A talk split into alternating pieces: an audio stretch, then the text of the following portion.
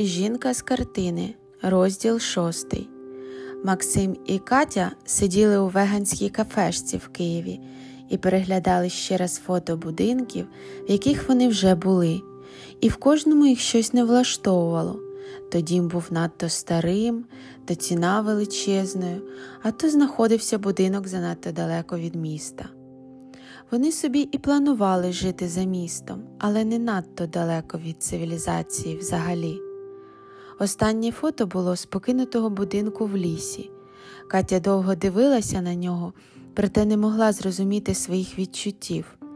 З одного боку, це була дуже вигідна пропозиція, так як будинок був у гарному стані, потребував лише косметичного ремонту та коштував недорого, проте з іншого боку, їй було там моторошно. Вона не могла пояснити, що було не так, чи тим більше сказати про це Максиму, який, скоріше за все, висміяв би її. Тому вона просто мовчки розглядала фотографію і думала, чи хотіла б вона там насправді жити, і чи змогла б проводити там увесь свій вільний час. На її подив Максима, здавалося, нічого не бентежило. Йому цей будинок подобався найбільше, включаючи місце розташування, стан будинку та його ціну.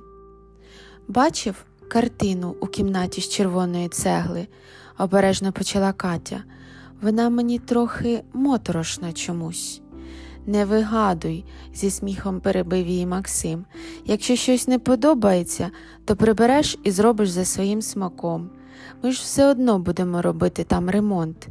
Дім простояв 10 років без людей з забитими вікнами. Звісно, він може здаватися похмурим, проте ми все зробимо, щоб нам з тобою було там затишно і комфортно. Катя неохоче погодилася, кивнувши у відповідь головою, та всередині все стиснулось, відчувши щось недобре.